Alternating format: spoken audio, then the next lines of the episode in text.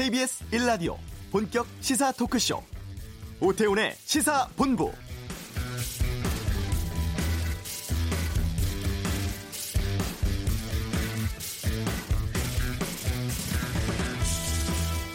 수석님의 탁월한 리더십에 감복했습니다. 기재부 국장 인사가 급박하게 돌아가고 있습니다. 한 번만 도와주십시오. 평생 잊지 않겠습니다. 형, 인사청탁 하나 합시다. 제 선배가 기재부를 떠나서 너무 오래 있었습니다. 가능하면 본부로 불러주세요. 부탁합니다. 박근혜 정부 시절 당시 안종범 경제수석에게 보낸 기재부 관료들 인사청탁 문자 메시지가 이번 국감에서 공개되었습니다. 청탁 결과는 대부분 반영됐고요. 지금 정부에서도 상당수 고위 공무원으로 일을 하고 있습니다. 바꾸고 청산해야 할 부분이 아직도 많습니다.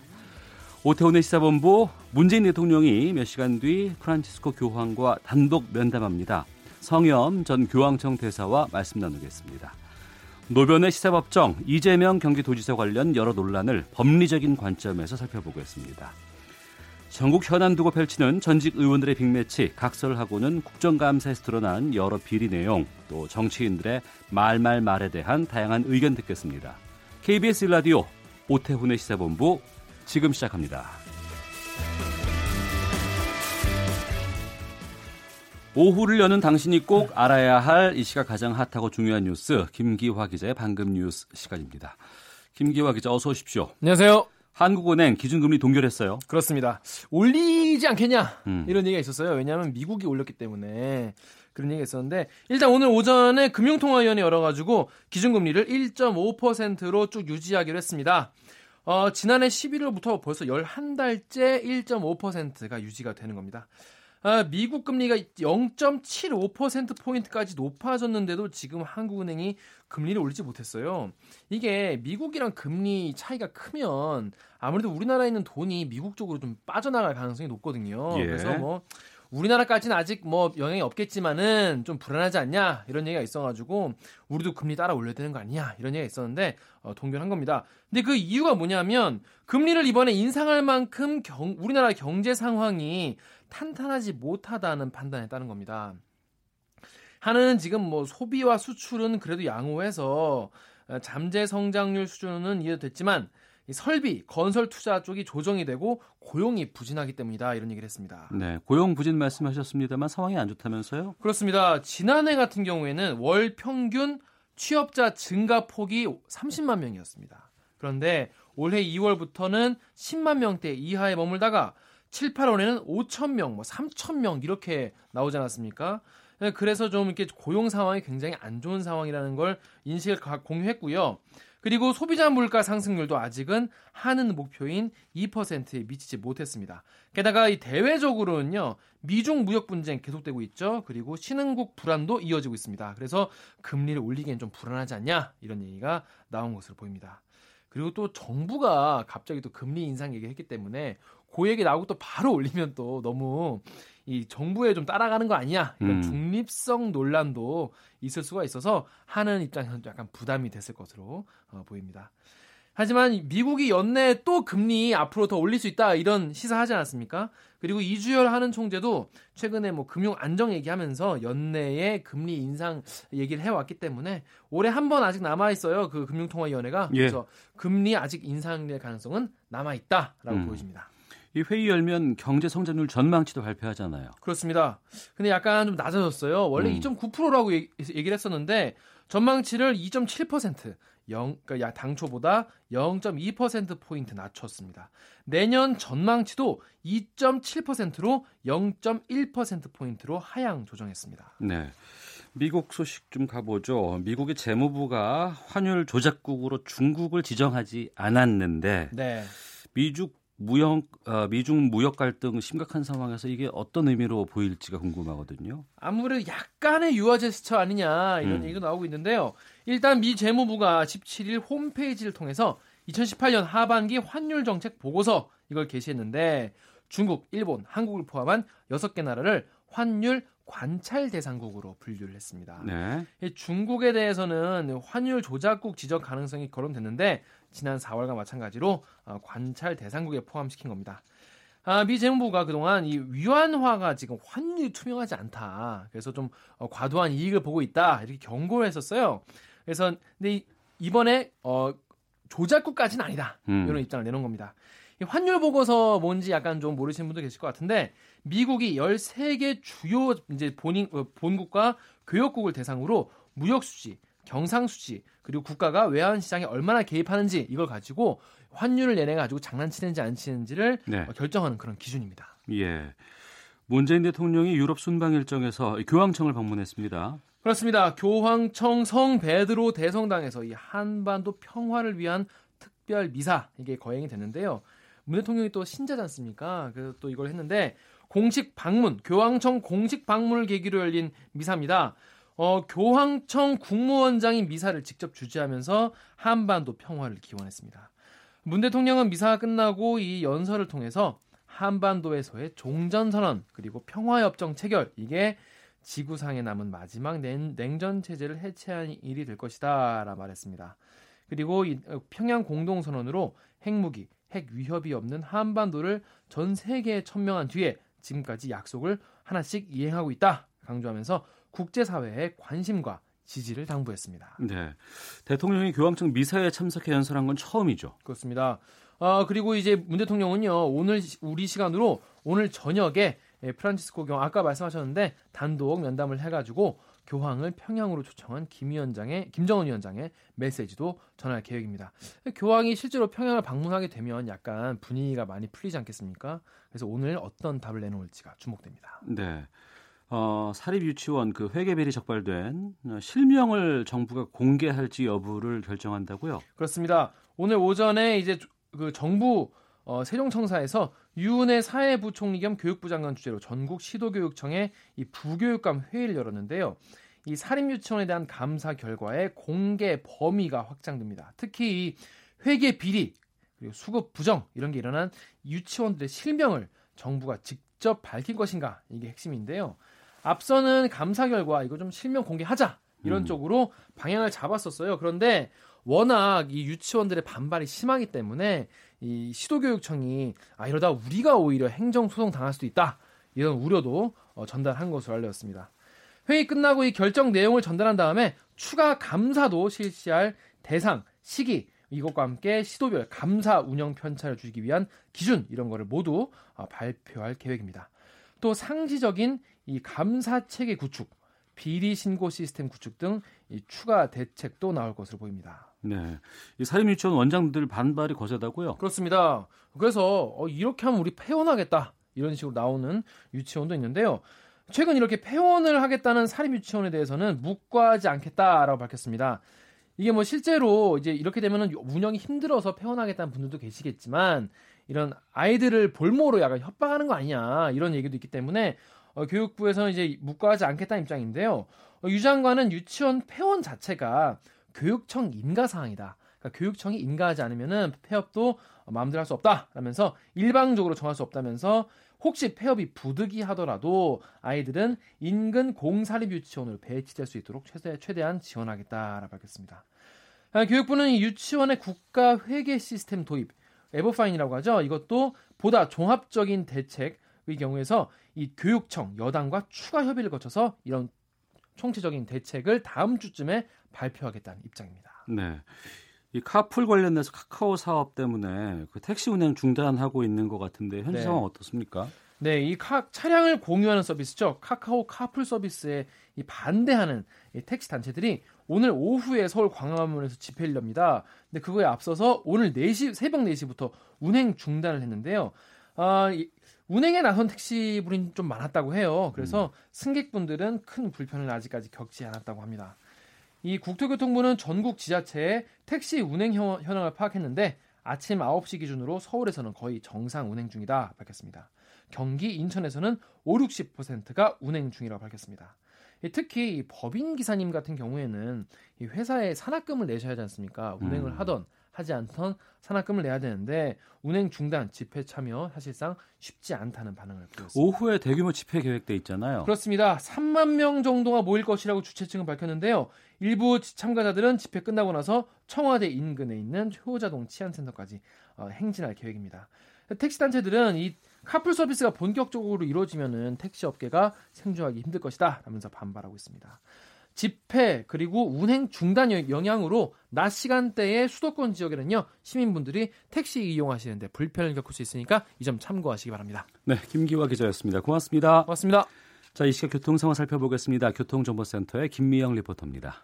네, 교통정보입니다. 오늘 서울 도심에 일이 있으신 분들은 미리 좀 알아두셔야겠습니다. 우선 오후 3시부터 있을 대한민국 국악제 행사 준비 때문에 현재 도남문로 창덕궁 교차로에서 묘동 교차로 구간 양방면 전면 통제되고 있습니다.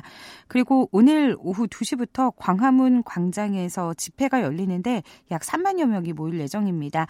이 집회 후에는 광화문을 출발해서 내자 교차로와 신교동을 지나서 효자 치안센터까지 지역까지 행진할 예정이니까요. 도심 안쪽 이동에 참고하시기 바랍니다. 고속도로 중에선 서울 외곽순환고속도로 일산 판교 쪽 성남 부근에서 발생한 화물차 사고 처리 작업 계속 이어집니다. 판교 분기점부터 3km 구간에서 정체되고 있고요. 일산 판교 쪽 계양부터 송내까지 밀리고 있습니다. KBS 교통정보센터였습니다.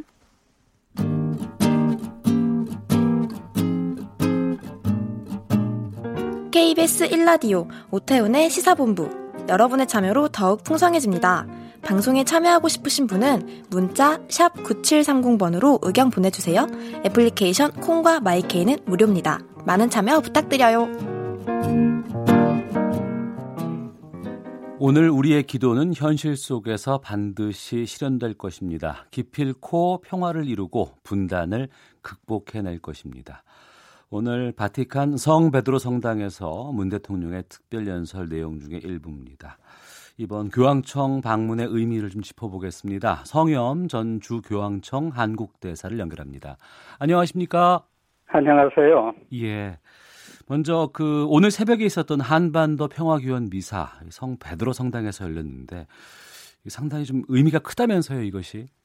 예, 저도 5년간 그곳에 있었지만은 네. 처음 봤어요. 어. 외국 국가 원수에게 그 성배들 성당에 저 머리자락에 있는 거기 성당에서 더군다나 국무원장 총리가 네. 집전해주는 미사 거기에다가 한반도의 평화를 위한 이런 그 이 제목을 붙여놨거든요. 예, 예. 정말로 각별하게 그 이 교황청이 한반도 문제를 염려하고 있고 보살펴나 본다 그런 생각이 들었습니다. 어, 그 국무원장이 그럼 바티칸의 국무총리 역할을 하는 거예요? 예, 총리입니다. 바로 제 2인자고. 어. 그러니까 사람들은 그 전 세계 13억 가톨릭 신도들에게 이 교황청의 한반도 문제를 이렇게 상기시키고 예. 특히 같은 그 신도로서 기도를 요청하는 그런 행사로도 이렇게 해석을 하더라고요. 어. 그만큼 크게 본 거죠, 우리 문제를. 예. 네. 그곳에서 한반도에 대한 평화를 기원하는 미사가 열렸고, 게다가 네. 또 미사 후반부에는 어, 문 대통령이 직접 연설을 했습니다. 예, 그것도 연... 처음 있는 일이에요. 예. 연설 어떻게 들으셨어요? 예, 저도 그러니까 외국 그, 이, 국가 정, 이 정상이 와서 음. 성당 안에서 어떤 그 연설을 한다는 일은 이 가톨릭 교회 역사에서는 별로 있을 수가 없는 일이에요. 예. 그런데 그게 주어졌고 어. 마치 그 능라도의 그 문 대통령의 연설 기회가 주어지듯이. 어, 예, 예. 그리고 특히 저는 그, 그 연설문에 못지않게 그 바티칸 기관지인 로세르바토 로마노라는 곳에 이분이 그 기고문을 냈어요. 예. 그 굉장한 그 반응을 일으키는 그 명문장의 이 강연이었습니다. 어. 그러니까 이분이 그 어제 연설에서는 정의와 평화가 서로 입맞춤한다는 그 성서 구절을 인용했거든요. 예.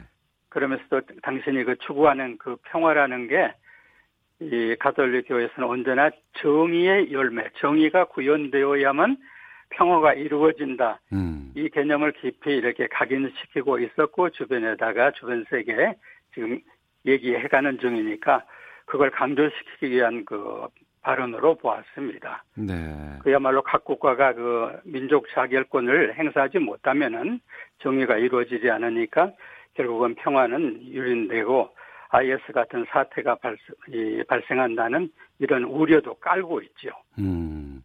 그리고 또 이제 그 프란치스코 교황과도 단독 면담을 앞두고 있는데요. 그렇죠. 네. 이 시간이라든가 또 이 열리는 시기 이런 상황들이 좀 일반적이지 않고 상당히 이례적인 대우라고 들었습니다. 맞습니다. 그것에 그 상주하는 외교관들은 상당히 그 놀라워할 것이라고 봅니다. 왜냐하면 지금 세계 주요 대의원 총회가 열리고 있거든요. 아 지금 바티칸에서요? 그 예, 바티칸에서요. 예, 예. 그러니까 각국에서 주요 대표들이 다 모여서 총회를 열어서 어, 그 청년 문제를 지금 다루고 있습니다. 예. 그러니까 이런 경우에는 국빈 방문도 거의 받지 않거든요. 어, 받더라도 한 20분 간결하게 이렇게 넘어가는데 지금 들리기는 한 시간 가깝다. 네. 이러니까 그 교황청도 지금 이 한반도 문제를 음, 그 American doctrine이라고 할 만한 그 미국 주도의 논리 이외에도 네. 즉 군사 정치 경제가 아닌 다른 논리 음, 이것도 그 이 함께 의논하고 네. 또 세계인들에게 이 알려주고 싶은 그런 것이 아닐까 이렇게 여겨지더라고요. 네. 어, 그러니까 어떤 국가라든가 어떤 여러 외교적인 측면이 아닌 한반도 평화를 목적으로 해서 이제 이 자리가 이루어지고 만남들이 되는 것 같은데 어, 평화와 관련해서 어떤 이야기들이 오고 갈 것으로 예측하시는지 궁금하네요. 네. 그러니까 거기 바티칸이 그 뭐 우리 경복궁만한 조그만 영토지만은 네. 그래도 13억 그 가톨릭을 거느린 종교 이 집단이지 않습니까? 네. 그러니까 그 교황이 지니고 있는 그 국제 정치적인 위상을 이 대통령이 잘 그 파악했을 겁니다. 네. 예컨대 우리가 알기로도 1960년 큐바 사태로 그 미소 간의 핵전쟁 이 발발을 일촉즉발의 위기에서 네, 네. 요한 23세가 양쪽 대표에게 전화 걸고 급전을 붙여서 아. 여러분이 세계를 멸망시킬 수는 없다 자존심 때문에 음. 혹은 또 그 이 베를린 장벽이 무너지고 나서 베르, 이 고르바초프가 그랬죠. 공공연하게 선언했어요. 요한 이 바오로 2세라는 교황이 없었으면은 음. 동국권은 무너지지 않았다. 네. 그러니까 지금까지 그 이 한반도 핵 문제에 대해서도 거의 15년 동안 바티칸이 발언을 해 왔습니다. 네. 예컨대 제가 그 2003년에 이제 신임장을 갖고 그 부임했을 때 예. 요한 바오로 2세가 한 이 핵 문제 해법을 딱 제시했어요. 음. 점진적으로 평등하게 결연하게 뭐 지금 국제사회과하고 비슷하지만 그 두 번째 용어는 조금 우리에게 예, 귀에 설죠. 그죠? 평등하게. 네. 그러니까 바티칸 같으면은 그 제2차 이라크전이 일어나던 그 새벽에 예. 토니 블레어가 TV에 나타나서 다음 차례는 북한이라고 지명하던 사건을 다 언론인들은 기억하고 있거든요. 예. 그러니까 후세인 카다피 이런 사람들의 그 운명을 볼 때, 어. 아, 왜 평등하게라는 말이 나오는가를 저희들이 좀 추측은 할 수가 있죠. 예. 예, 더구나 그, 이, 가령 북한 제재라는 문제 있지 않습니까? 네, 네. 제가 잘 기억나는 게, 그 유엔에서 북핵 실험 처음으로 했을 때, 이제 전 세계적인 그 또 안보리의 제재 결정이 이루어졌지 않아요? 그렇습니다. 예. 네, 그때 그 언론인들이 찾아왔어요, 바티칸을. 어. 바티칸은 이 국제적인 제재에 어떻게 동참하겠습니까? 네. 그때 당시에 총리인 국무원장인 그 베르톤의 추기경 제 은사입니다. 근데 그분이 대답을 그렇게 했어요. 이런 사태 때 북한을 어떻게 제재할 것인가를 논의하는 것이 아니고 어. 바티칸은 이런 사태에도 불구하고 어떻게 평화로이 문제를 해결할 수 있는가를 고민하는 곳입니다. 네. 예, 언론인들이 아무 질문을 더 이상 못하고 물러가는 걸 제가 목격했어요. 어. 이런 배경 속에서 지금 현재 우리 대통령의 바티칸 방문이 이루어지는 것 같아요. 네. 그 프란치스코 교황께서도 이 한반도에 대해서 상당히 지속적으로 계속 관심을 가지고 오셨잖아요, 또. 그렇죠. 네. 지금 보면은 금년만도 그 동계 올림픽을 비롯해서 무려 10번 지금 음. 그 새로 여기 주한 교황 대사로 부임한 그 스웨덴 대주교가 뽑은 숫자입니다. 10번. 네.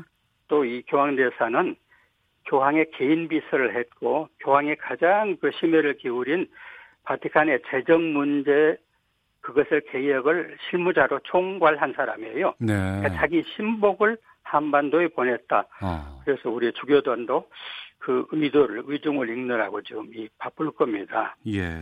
예, 그런 상황에서 보면은 그 작년 4월 위기 때, 즉 미국이 언제 북한을 선제 공격 하나 하고 전 세계가 지켜볼 때 이 특사를 보내서 교황께 그 저희들의 의견을 얘기한 그런 그 문 대통령의 처사도 이해가 가지요. 예. 그 김정은 위원장이 이제 평양 방문 요청을 했다고 지금 들었어요. 그 프란치스코 교황께서 평양 방문 성사될 가능성은 어떻게 보십니까? 제가 개인적으로 알기도 교황청은 몬테마을, 첼리 이런 그 대주교급을 네. 과거에 수차에 반복시켰습니다. 어. 그리고 어떻게든지 그 출구를 모색하는 그 손을 썼지요. 네. 그러니까 지금 현재 이 김정은 위원장이 아예 커밍을 하기로 작심을 했다면은 음. 이쪽에서 그 신뢰를 주고 그렇게 신뢰를 주고 가서 방문한다면은 그분들의 그 해방과 또 탈핵 이런 문제도 훨씬 이 속도를 내리라 이것이 아마 측근들의 지금 이 조언이 나올 것 같아요. 네. 그래서 김대중 대통령, 노무현 대통령 이런 분들도 음. 찾아갔을 때마다 그 방북을 또 권유했지요. 이루어지지는 않지 않았지만은 네. 그런 배경에서 보시면 아마 우리가 예, 이루어지리라는 그이 희망을 많이 둘수 있죠. 음, 북한 쪽에서도 종교의 자유라든가 이런 문제에 대해서 좀 전향적인 태도를 또 취해야 되지 않을까 싶은데 그런 네, 측면은 제일 생각한 보시는지. 예. 바티칸이 지금 중국과 그게 예. 13억이라는 그이 선교 대상을 포기할 수가 없으니까 어. 가톨릭 교회가 가장 중시하는 게 주교 임명권입니다. 예. 왜냐하면 거의 그 봉건 제국식으로 교회가 통치되거든요. 네. 그런데 중국 애국 애국 교회가 주교를 선임하고 음. 선발하고 교황청이 임명하는 그 선까지 접근했어요. 네.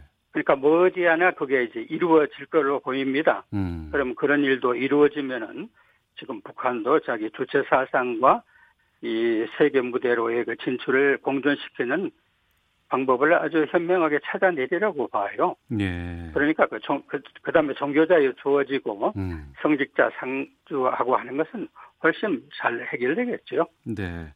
그 교황께서 평양 방문을 만약에 수락 하신다면 예. 언제쯤 어떤 형식으로 방문이 될까라는 궁금증도 있거든요.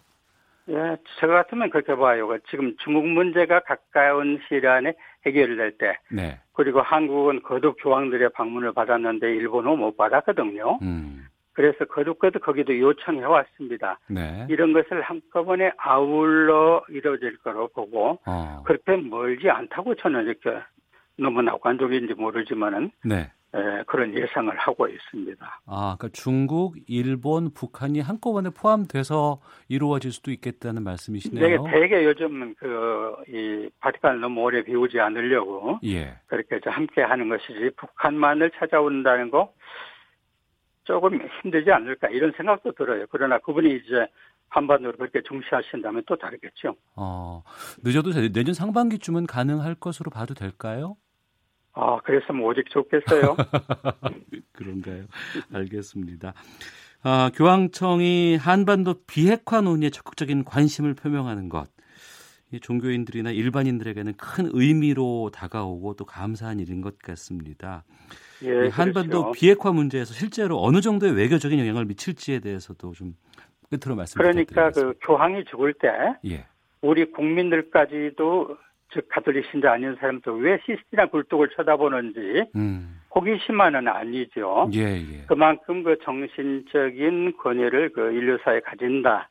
이런 뭐 이, 뭘 보고 있죠. 더군다나 지금 현재 이 문명의 충돌이라 하면서 아랍 세계를 상대로 엄청난 전쟁이 일어나고 음. 아랍인들은 그 알라우 아크바 외치고 크리스천들은 그 아랍 세계 전부를 초토화해 놓고도 정의의 십자군이라고 불러요. 음.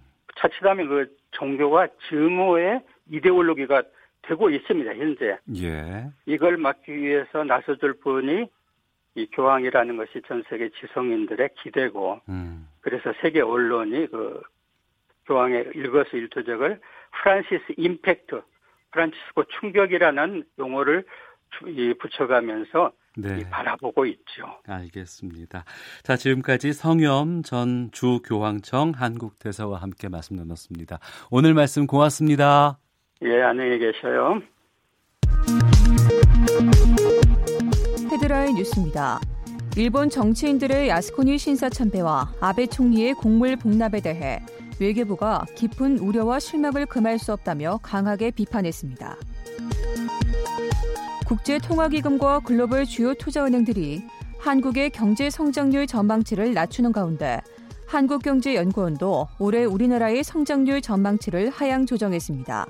한경연은 설비 건설 투자의 급격한 위축 등으로 올해 성장률이 2.7%에 그칠 것이라고 밝혔습니다.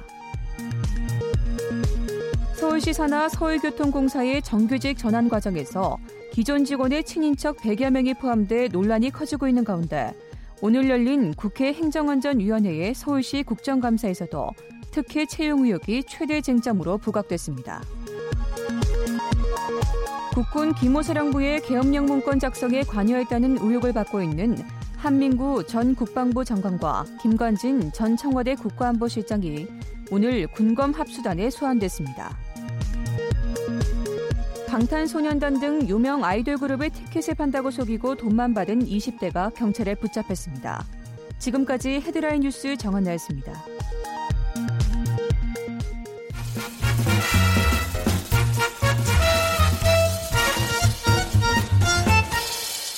오태훈의 시사 본부.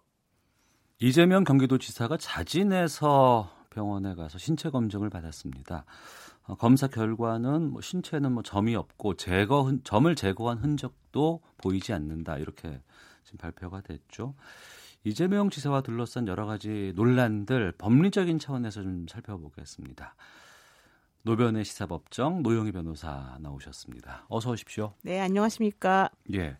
이재명 경기도지사 현재 지금 고소고발 건이 꽤 되죠? 네, 그렇습니다. 그러니까 2018년 6월 13일 지방선거를 기점으로 해서 그와 네. 관련해서 그 공직선거법상 허위사실 유포죄가 사실 가장 큰데요. 어. 예컨대 여배우 김부선 씨와의 어, 뭐 관계에 관련된 거짓말 했다는 논란이 하나가 있고 또 하나는 형 이재선 씨에 대한 강제 정신병원 입원과 관련된 행정력의 남용이라던가 이런 것과 음. 관련된 또 거짓말 했다는 소식이 있고요. 네. 그리고 이제 수원 FC와 관련해서 음. 그 160억 원 상당의 기업 후원금을 강요 광고비 형식으로 네. 강요했다는 네. 혐의가 있고 또 이제 조폭 연루설이 사실은 있습니다. 음. 그래서 여러 가지 쟁점들이 사실 많이 남아 있는 상황이죠. 그러니까 그런 쟁점들은 다 고소 고발 상태인 것이고. 그렇죠. 어. 좀 하나씩 좀 보겠습니다. 이틀 전에 경그 이재명 지사가 신체 검증을 받았어요. 네. 의료진의 검진 결과는 어, 논란이 됐던 문제점은 없다 이런 결과죠? 네, 그렇습니다. 아주대 병원에서 이제 진료를 받았고요. 예. 의료진은 16일 녹취록에서 언급된 부인, 그러니까 녹취록이라고 하는 건 여배우 김부선 씨와 작가 공지영 씨 간의 그 통화와 관련된 녹취였는데 음. 그 녹취에서 공지영 씨가 이재명 지사의 신체의 주요 부위에 크고 동그랗고 까만 점이 있다라는 식으로 얘기를 한 적이 있었었는데 네. 진짜 그런 점이 있는지를 의료진에게 이제 확인을 해보겠다라는 의미에서 셀프 검증을 이재명 지사가 했고 음. 그 당시에 검증을 맡았던 아주대 병원 의료진이 네. 그 여배우 김부선 씨와 공지영 씨 사이에 얘기된 그 언급된 부위에 관련된 점의 흔적은 없다. 음. 특히 동그란 점이나 레이저 흔적, 수술 봉합 절제 흔적이 없다 이렇게 밝혔습니다. 네.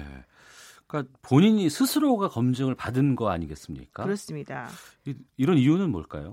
사실 이제 김부선 씨가 계속 주장해 왔던 것들이 이재명 지사와의 이제 연인 관계 서로 주장했고 연인 관계라고 하면 당연히 신체적인 특징을 알 것이다라고 하는 이제 사람들의 그 잠정적인 음. 추정이나 전제가 있는 건데 이제 그와 관련된 증거 객관적인 증거를 내놓을 수 없는 상태에서 김부선 씨가 어, 공지영 씨와의 사이에서 대화를 나누면서 네. 연인만이 알 수 있는 신체 부위와 뭐 가족 간의 비밀 이런 것들을 알고 있다라고 말을 했기 때문에 음. 만약에 정말 김부선 씨가 말한 것과 같은 그런 그 뭐 점 같은 것들이 만약에 있었다라고 한다면 물론 음. 그게 100%는 아닙니다만은 있었다라고 한다면 어쨌든 간에 김부선 씨가 주장하는 연인 관계라고 하는 말이 좀 맞았을 가능성이 좀 커지는 거 아니겠습니까?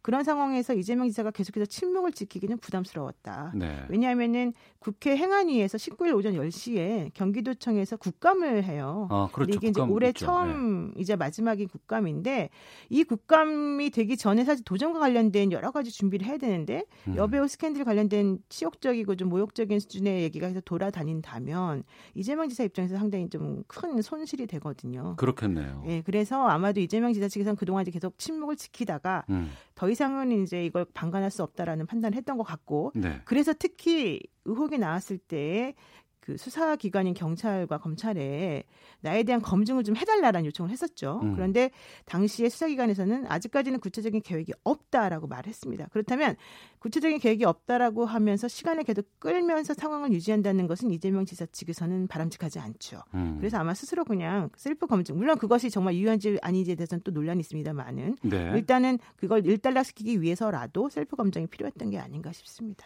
그러면 이번 그 신체 검증 결과는 법적으로 증거 능력이 되는 건가요? 아, 이와 관련해서 이제 강용석 변호사, 김부선 씨 측의 변호인을 지금 맡고 있는 강용석 변호사가 예. 이거는 생쇼다. 그게 무슨 증거가 되겠느냐, 뭐 이런 얘기를 하고 있습니다. 그리고 어. 오늘 또 더 좀 심각하게 얘기한 것 중에 하나는 아주대병원 의사들을 공격하면서 예. 그 밥에 그나물이다 이런 말까지 했습니다. 그런데 실질적으로 아주대병원 의료진이 음. 이재명 지사의 그런 그 신체 검증과 관련된 거짓말을 할 이유가 있다거나 음. 혹은 거짓말을 했다거나 네. 그분들이 못 믿을 사람들이라고 하는 게 입증되지 않는 한 음. 우리나라는 기본적으로 의사의 진단서라든가 의사들이 낸 소견서, 확인서 네. 이런 것들에 대해서는 상당한 증거 능력을 부여하고 있고요. 음. 당연히 증명력도 있는 것으로 지금 판단합니다. 물론 경찰이나 검찰에서 어, 객관적인 제3의 그런 기관을 지정해서 같이 가서 조사를 한 것이 아니기 때문에 네. 아직까지는 피의자라고 불리우는 이재명 지사의 그냥 증거 제출 내지는 음. 주장 뭐 음. 이 정도로 뭐 그 힘이 있겠지만 네. 그래도 불구하고 이것을 전혀 인정하지 않을 수는 없는 부분이 있습니다. 음. 김부선 씨 쪽에서 주장을 했던 뭐 신체 검증 아, 신체에 대해서 뭐 점이라든가 뭐 제거 이런 것들이 지금 흔적이 없다고 나왔을 경우에 그렇죠. 이 김부선 씨에 대한 법적인 처벌도 그러면 제거 제기할 수 있는 거 아니겠어요? 근데 그게 또 좀 애매합니다. 우리나라가 우리나라 그 형법상 그 어떤 식의 발언이 이제 문제가 돼서 처벌을 받기 위해서는 예. 증인으로서 선서를 하고 증언을 한 경우가 아니고선 사실 처벌되기가 좀 어려워요. 그러니까 음. 김부선 씨가 예를 들면 법정에서 네. 난 증인으로 거짓말하지 않겠다라고 재판부 앞에서 선서하고 이런 말을 했으면 음. 뭐 지금 점이 없다고 밝혀진 게 사실이라면 예. 또 이게 위증죄 같은 것으로 처벌될 가능성이 있겠지만 음. 그게 아닌 상황이라고 한다면 그냥 단순히 거짓말했다는 것만 가지고 처벌되지는 않습니다. 뭐 명예훼손이라든가 이런 것들은 그렇죠. 명예훼손이 될 수는 있는데 예. 예를 들면 신체 부위에 뭐 그런 점이 있다라고 하는 것 그 자체가 명예훼손 되지 않죠. 다만 앞뒤 맥락이나 어. 그런 말을 함으로 인해서 우리가 이제 일반 국민들이 오해할 수 있는 부분들이 있기 때문에 음. 그와 관련해서 형법상 명예훼손죄가 적용될 가능성이 있습니다만은 네. 아직까지는 그 부분과 관련해서 사실 점이라고 하는 것도 정의가 여러 개가 있고요. 음. 어떤 걸 점으로 인정할지 또 김부선 씨는 내가 생각한 점이 이런 것이다 이렇게 나중에 나올 수 있거든요. 어. 그렇게 생각해 본다면은 뭐 명확하게 이 사람이 처벌받는다 이렇게 말하기 좀 곤란하죠. 김부선 씨 측도 이제 입장이 나왔는데 앞서서 이제 강영석 변호사 얘기도 하셨습니다만 다른 비밀이 또 얼마든지 있다 이렇게 얘기를 했어요. 그러니까 여기서 핵심은 이제 공직선거법상 허위 사실을 유포했느냐 유포하지 않았느냐가 문제이고 예. 여기서 말하는 허위 사실이라고 하는 것은 점 얘기가 아니라 어. 실질적으로 둘이 연인 관계냐 아니냐라고 하는 것과 관련된 거잖아요. 그렇겠네요. 그러니까 강은석 예, 변호사 예. 주장은 점 얘기는 본질이 아니다. 둘이 음. 연인 관계였다는 것을 입증하면 되는 거 아니냐 이런 측면에서 말하는 것이고 예. 이제 그와 관련해서 뭐 국가인권위원회 주차장에서 뭐 차가 세워져 있었었고 둘이 무슨 관계가 있었다는 식으로 또 의혹을 제기하고 있어요. 그래서 그런 것들이 실질적으로 둘 간의 연인 관계였다는 걸 증명하는 100% 완벽한 증거가 아닌 이상은 사실 의미는 없어요. 그런데 음, 음. 강희석 변호사가 조금 이제 본인의 그런 유튜브 뭐 동영상 그 조회수와 관련해서 이런 네. 이슈들을 하나씩 터뜨리면서 뭔가 좀 이슈머리를 하고 있는 듯한 느낌이 좀 들긴 하지만 어. 어쨌든 지금 현재로서 강희석 변호사가 얘기하는 게 뭐 무조건 틀리다. 네. 이재명 지사가 말하는 게 무조건 틀리다. 이렇게 말하기는 곤란한 부분이 있는 거죠. 예. 그러니까 여기저기서 이- 이 관련된 얘기들이 마구마구 나오고 그렇죠. 굳이 그런 점까지 우리가 왜 알아야 될까라는 생각이 좀 들기도 하면서도 또 한편으로는 이게 사그라들지 않고 아니면 해결되는 것이 아니고 계속해서 문제로 나오기 때문에 이게 법리적으로 어떻게 저 이걸 판단해 봐야 될지 접근해 봐야 될지라는 그런 좀 아, 이거 아쉬움이라고 해야 되나 논란이라고 해야 될까 좀 그래요. 사실 예. 제일 중요한 게요. 뉴스라고 하는 거는 세간에 관심이 있느냐 없느냐, 사람들이 예. 궁금해하느냐 아니냐, 음. 혹은 꼭 알려줘야 될 것이냐 아니냐에 따라서 달라지는 건데 네. 이 사건은 알려줘야 될 건 아님에도 불구하고 음. 어쨌든 세간에 관심이 있는 거니까 뉴스가 되는 거 아니겠습니까? 네. 그런데 저는 이거보다 더 중요한 문제가 있다고 봅니다. 예. 공직선거법상 허위사실 유포가 인정이 되려면 음. 정말 김부선 씨 말이 거짓말이거나 예. 이재명 지사 말이 거짓말이어야 되는 거잖아요. 음. 그런데 생각해 보세요. 연인 관계라고 하는 것에 대한 정의가 정확히 뭡니까? 음. 예컨대 저하고 이제 오태훈 앵커님하고 같이 이렇게 방송을 해요. 예, 예. 저는 아 오태훈 앵커님 날 너무 좋아한다 보다 어. 생각해요. 그래서 어. 오태훈이 날 좋아했고 우리는 연인 관계였다고 내가 주장하는 거예요. 제? 제 주관적 주장이잖아요. 예를, 예, 예를 예, 들면. 예, 예, 근데 예. 상대방은 아, 그 말도 안 되는 소리 하지 마라. 그게 어. 뭐냐 이렇게 말하잖아요. 예, 예. 그러면 그것이 거짓말인지 아닌지에 대해서 어떻게 판단을 하겠습니까? 어. 그러니까 공직선거법상 허위사실 유포라고 하는 그 허위사실의 개념이 네. 기본적으로는 누가 보아도 명백하게 사실이냐 아니냐를 따질 수 있는 것이어야 되는 거예요. 음. 근데 제가 봤을 때 이 부분에 대해서는 명확하지 않을 수 있고 음. 이런 경우라고 한다면 피의자로 분류된 사람들에게 유리한 부분이 있는 거죠. 음. 어, 김부선 씨 쪽에서도 뭐 의혹 제기만 계속 지금 이루어지고 있는 상황인데 그렇죠. 진짜 증거 같은 것들을 내놔야 될 필요성도 있지 않을까라는 생각이 들기도 하거든요. 근데 증거가 사실 있을 수가 없는 게둘 음. 간의 관계는 소위 말하는 불륜 관계인데 불륜을 저지르는 사람들은 상당히 조심하기 때문에 증거를 남기지가 않고요. 음. 특히 이재명 지사가 성격상 꼼꼼하다고 알려져 있기 때문에 없을 가능성이 높죠. 음. 게다가 이게 사건이 엄청 오래된 거 아니겠습니까? 네. 중간중간에 만약에 그런 정말 객관적 증거가 있었다면 그 증거가 벌써 나왔겠죠. 음. 공지영 씨가 왜 김부선 씨와의 통화를 굳이 녹취해서 제출했겠습니까? 객관적 증거가 없기 때문에 음. 오히려 자기 말은 뭐 의미가 없으니까 김부선 씨 말을 녹아, 녹음해서 보내준 거 아니겠습니까? 그러니까 제가 봤을 때는 객관적인 증거라는 게 존재하기 어렵다라고 판단하는 거죠. 그러니까 첨예하게 양쪽의 주장이 지금 계속해서 주장만 나오고 나오고 있는 거죠. 있는 상황인데 그럼 이 사건은 앞으로 어떻게 돼요? 일단 김부선 씨와의 그런 뭐 관련 관계와 관련된 내용에 대해서는 저는 이재명 지사 쪽이 판정성을 지금 거두고 있다라고 보고요. 예. 물론 2라운드, 3라운드가 남았습니다만은 음. 강윤석 변호사가 이런 식의 태도를 취하는 거는 김부선 씨에게 매우 부적절하고 옳지 않은 음. 변호인 입장에서는 참 좋지 않은 모습이다. 이건 말씀 꼭 드리고 싶고요. 네. 그렇지만 나머지 뭐 형에 대한 거라던가 이런 것들에 대해서는 또 객관적으로 어, 판단할 수 있는 기준이 또 어느 정도 존재하는 부분이 있으니까 어. 그 부분과 관련해서는 수사가 좀 더 이루어져야 되지 않겠습니까? 예. 강용석 변호사도 본인 스스로의 지금 재판도 지금 앞두고 있는 것 같은데. 24일 날 형이 선고될 예정인데 검찰이 구형을 2년을 했습니다. 예. 만약에 여기에서 실형이 선고되거나 어쨌든 되게 되면 음. 사실 변호인으로서 활동을 못 하게 될 가능성이 있죠. 알겠습니다. 자, 노영희 변호사 함께했습니다. 말씀 고맙습니다. 네, 고맙습니다. 자, 1부 마치겠고요. 2부 전직 의원들 어떻게 사립 유치원 명단 공개 여부에 대해 생각하고 있는지 각설하고 해서 짚어보겠습니다. 핫뜨는 청원, 동물원 폐지 청원 알아보겠습니다. 뉴스 들으시고 2부에서 뵙겠습니다.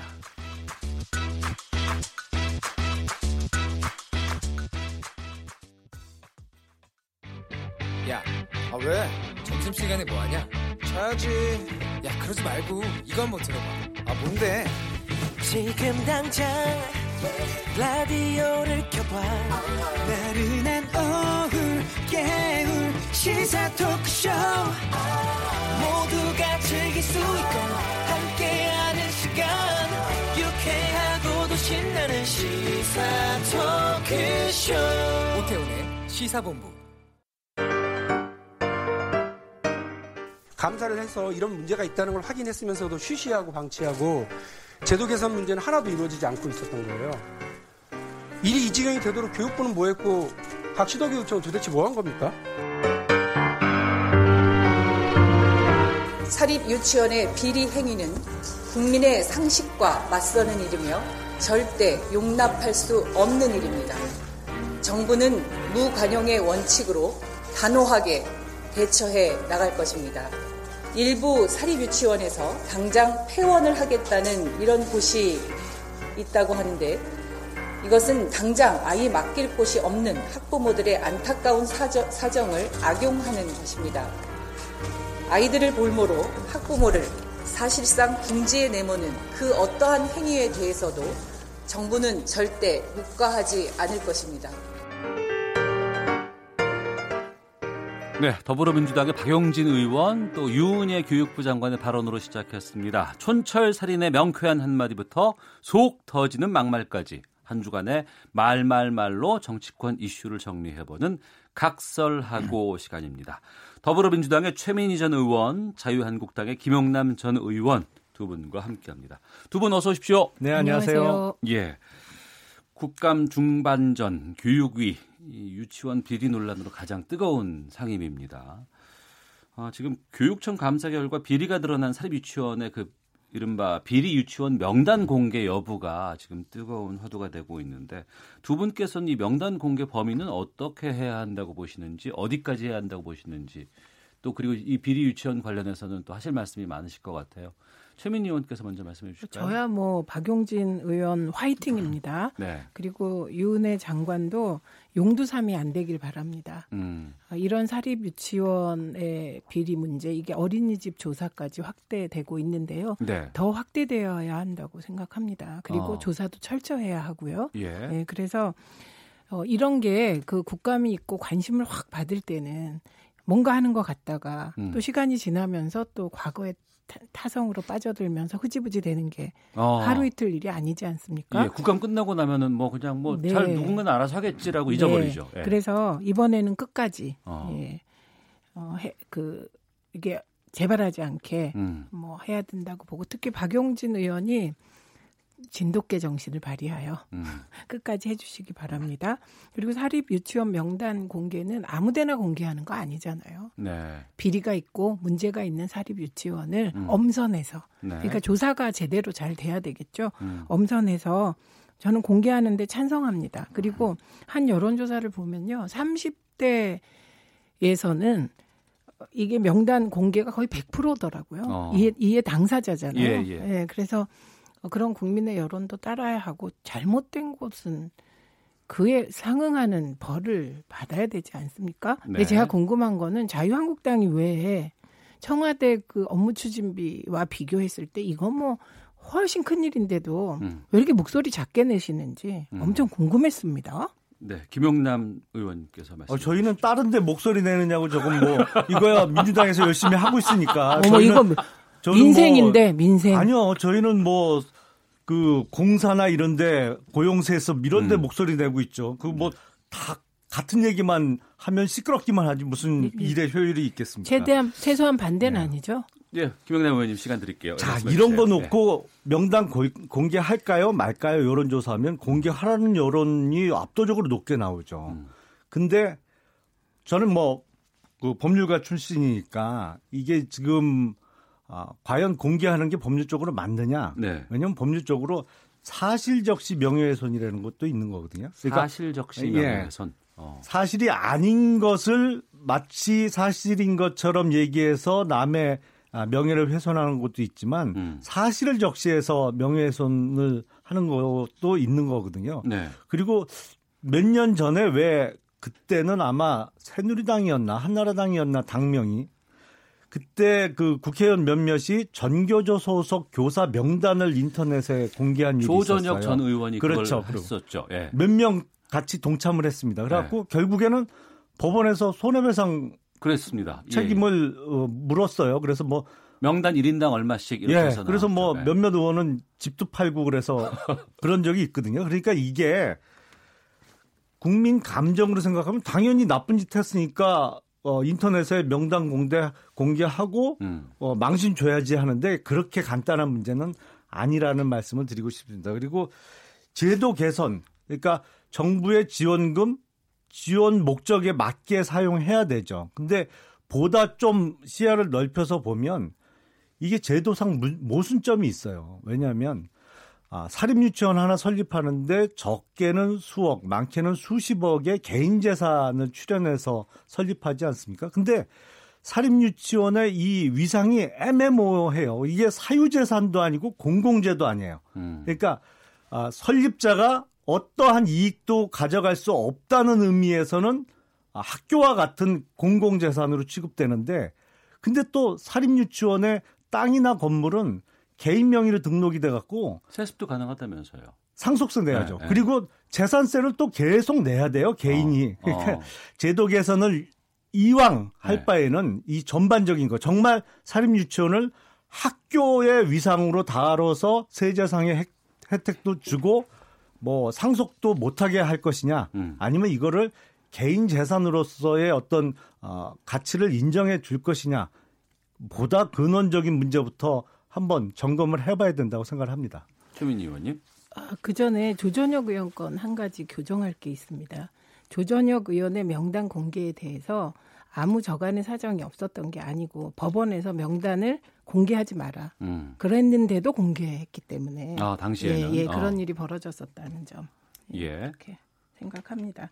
그래서 어, 어쨌든 지금 이 사안에 대해서는 어, 저는 지금 말씀하신 우선 말씀하신 것 중에 사실적시 명예훼손 부분에 대해서는 네. 이 없애야 된다는 주장이 굉장히 많습니다. 음. 예, 허위에 의한 명예훼손은 어, 뭐 그걸 없애자는 분은 없으세요. 근데 사실적시 명예훼손 부분은 없애야 한다는 주장이 많이 있다. 음. 어, 이 말씀을 드리고 어, 그 다음에 법률가적 입장에서 얘기한 그 말씀이 지금 사립 유치원들이 반발하면서 네. 어, 박용진 의원하고 음. MBC하고 몇 군데를 네. 지금 명예훼손 소송하겠다는 것이거든요. 아. 네, 그래서 그런 논리가 예. 지금 비리 사학 사립 유치원에 대해서 논리를 제공해주고 계신 것으로 음.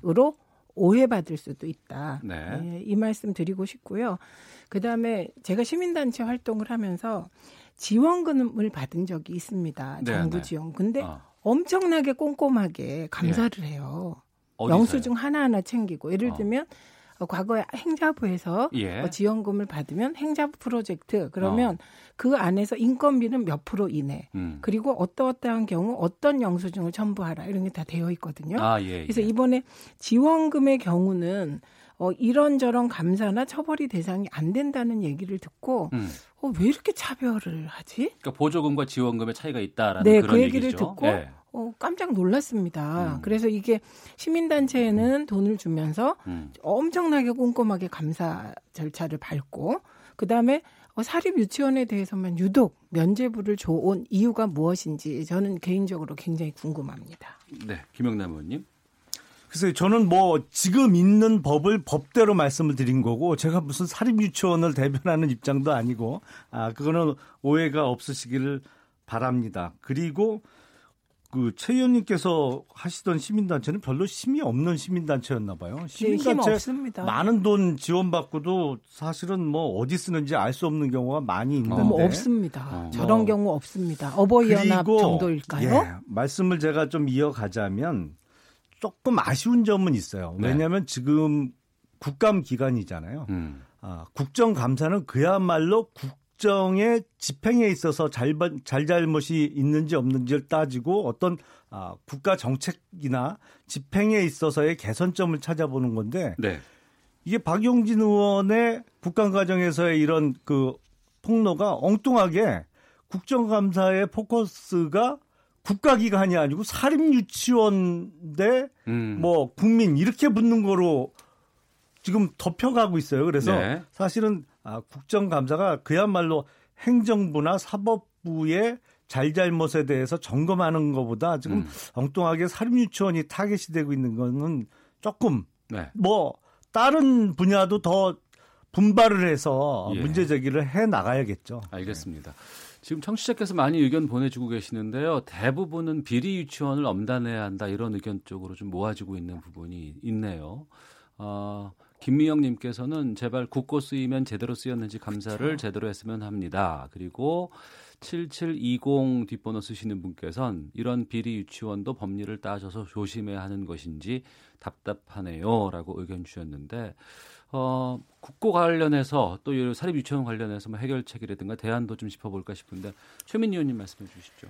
그러니까 우선 이럴 때 이제 야당이 빛나야 하는 지점이라고 봅니다. 네. 그러니까 박용진 의원은 어, 사립 유치원 중에 음. 어, 어떤 비리가 있는 유치원에 대한 문제 제기를 한 것입니다. 네. 그런데 국감은 말씀하신 대로 음. 어, 정부에 대한 국감이거든요. 그렇죠. 그러니까 그러면 왜 지금까지 이런 일이 벌어지도록 어. 정부는 뭐를 했냐? 예. 이 부분을 야당이 정말 야무지게 따져야 되는 것이죠. 어. 예, 그래서 제가 아까 음, 처음 시작할 때도 윤회 장관이 한, 지금 한 약속을 끝까지 지켰으면 좋겠다. 예. 근데 이걸 끝까지 지키는지 야당이 보다 음. 적극적으로 감시를 해줬으면 좋겠고요. 네. 그래서 어, 박용진 의원이 세 개의 법을 준비하고 있다고 합니다. 음. 그래서 우선 어, 감사할 수 있게 만드는 법. 네. 그 다음에 이 감사의 대상 회계 회계 투명성의 대상에 어, 유치원 등을 넣는 거 어린이집까지 포함하여 네. 그래서 그리고 어, 유치원 설립자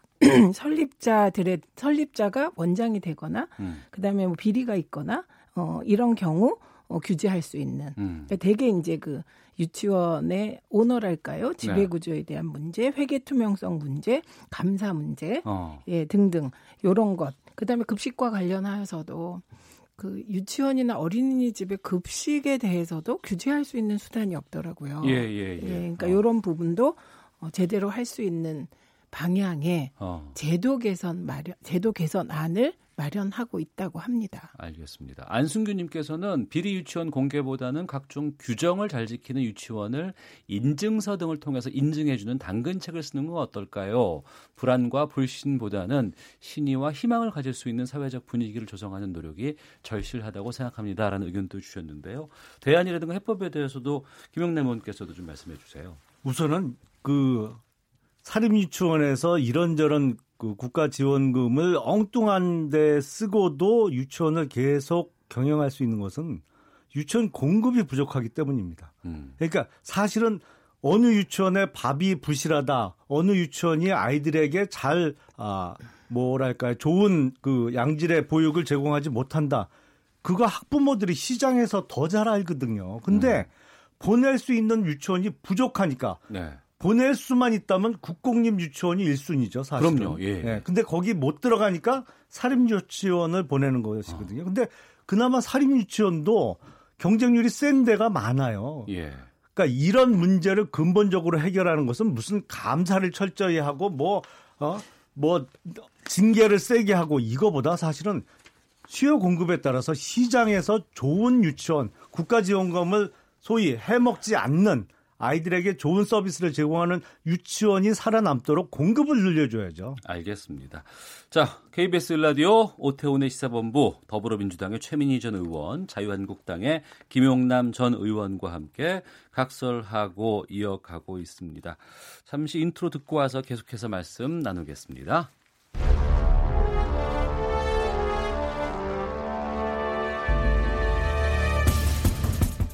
박원순 시장에게 요구합니다. 우리 서울교통공사 1285명 이 정규직 전환 인원 중 전수조사를 해서 친인척 여부를 실명으로 반드시 즉각 공개하길 바랍니다. 우리 자유한국당은 이번 사건을 권력형 채용 비리 사건으로 규정하고 철저히 진상을 파헤쳐 나갈 것입니다. 네, 자유한국당의 김용태 사무총장 목소리 들렸고 또 김용 김병준 비대위원장의 발언까지 들었습니다. 국감 2주차 자유한국당은 지금 신 고용 세습에 당화력 집중하고 있는데 서울교통공사 부분인 것 같고요. 행안위 국감이었습니다. 먼저 그 서울교통공사 직원의 아들, 딸, 며느리까지 이제 정규직 전환에 해당이 되고 서울교통공사에서 이런 일들이 벌어졌다는데 이거에 대해서 김영남 의원께서 말씀해 주시죠. 그러니까 방금 전에 최 의원님께서 이제 유치원 문제에 대해서 한국당이 왜 조용하냐 그러는데 조용한 것보다 딴 일을 하느냐고 음. 그 얘기는 이제 좀 민주당한테 맡겨 놓은 것이죠. 이번에 지금 한국당에서 문제 제기하고 있는 것은 우리가 보통 청년들의 취업난을 얘기하면서 뭐 꿈의 직장, 신의 직장 이런 얘기를 하잖아요. 네. 가장 선호도가 높은 게 공무원, 공사 이런 데죠. 네, 정말 신의 직장이라고 불립니다. 근데 그 신의 직장이라고 불리는 서울 교통공사에 있어서 정기 정규직으로 채용하는 데 있어서 기존의 아, 노조원들의 친인척들이 음. 정기적으로 많이 채용됐고 그 비율이 너무 높다는 것이죠. 그래서 네. 이번 국감에서 문제 제기를 하고 있는데 사실은 그 전부터 어, 뭐 공사뿐만 아니라 사기업체도 뭐 예를 들어서 어, 어떤 자동차 회사의 노조가 사측하고 그 협약을 하면서 그 노조원들의 자녀에 대한 우선 채용권을 뭐 보장해 달라는 식의 내용이 들어가 있는 경우도 밝혀진 바가 있죠. 근데 그거는 뭐 사기업 단위에서 우선은 해결해야 될 문제입니다만 예. 공사는 어떻게 보면 이게 공공재산이잖아요. 음. 그러니까 이거에 있어서도 이게 거꾸로 얘기하면 주인 없는 회사거든요. 특별한 오너가 없는 회사.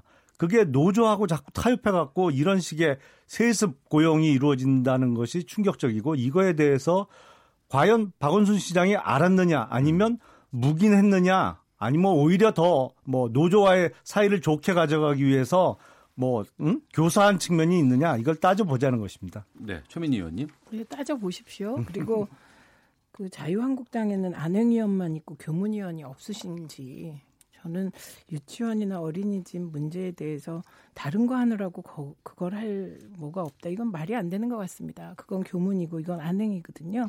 저는 지금 말씀하신 대로 어, 서울시 교통공사에서 어, 그런 뭐 어떤 채용 비리가 있었는지 네. 전수조사 했으면 좋겠고요. 음.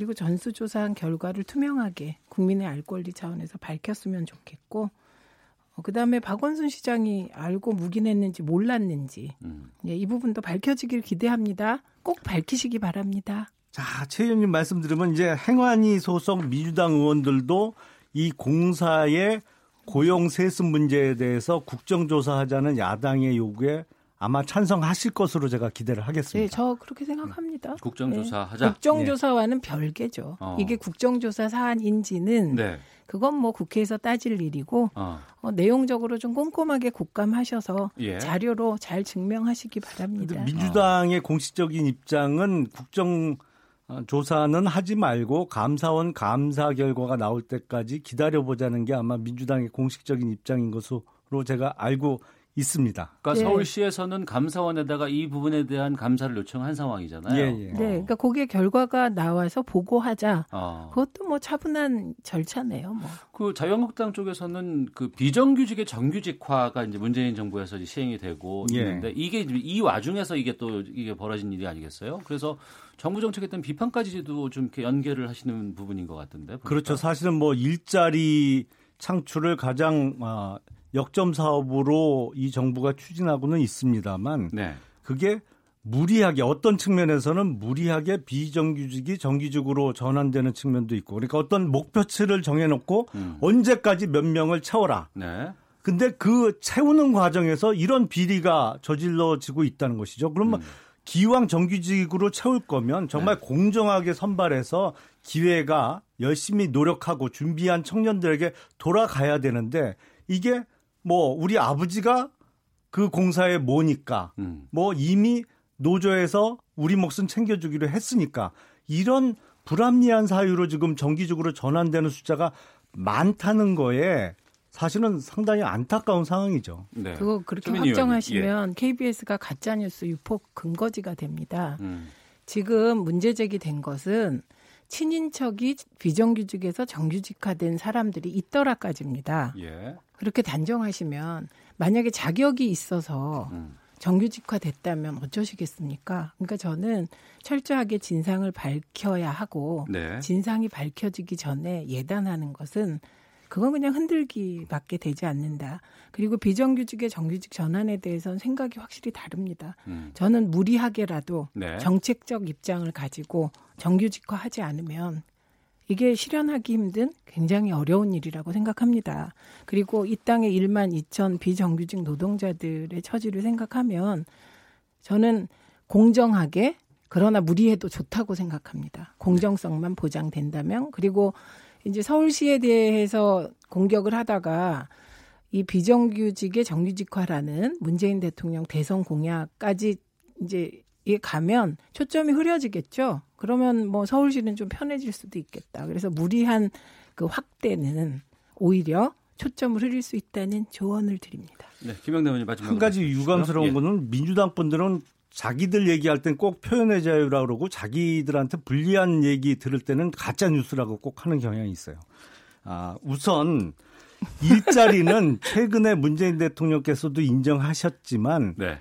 기업에서 만드는 것입니다. 음. 근데 물론 공사나 공무원의 증원 필요하면 해야죠. 네. 근데 이거를 일자리를 기업에서 지금 못 만들고 경기가 침체되면서 줄어드는 일자리를 공사나 공무원을 늘려서 채우면서 그 채용 과정에 비리가 있다면 그거는 오히려 이 정책이 나라를 망가뜨리고 있는 거죠. 아, 그거는 절대 해서는 안 되는 방향이죠. 아니 언제 공사나 공무원을 무리하게 늘립니까? 지금 우리 주제는 서울시 교통공사의 비정규직의 정규직화 전환 과정에 혹시 친인척 채용 비리가 있었나입니다. 그리고 지금 공무원 늘리고 있는 거 안전 공무원 중심으로 부족한 곳에 공무원 늘리고 있고요. 그래서 이렇게 자꾸 뭉뚱그리셔가지고 지금은 비빔밥 만들 때가 아니에요. 아주 특별한 음식 하나 만들 때거든요. 네.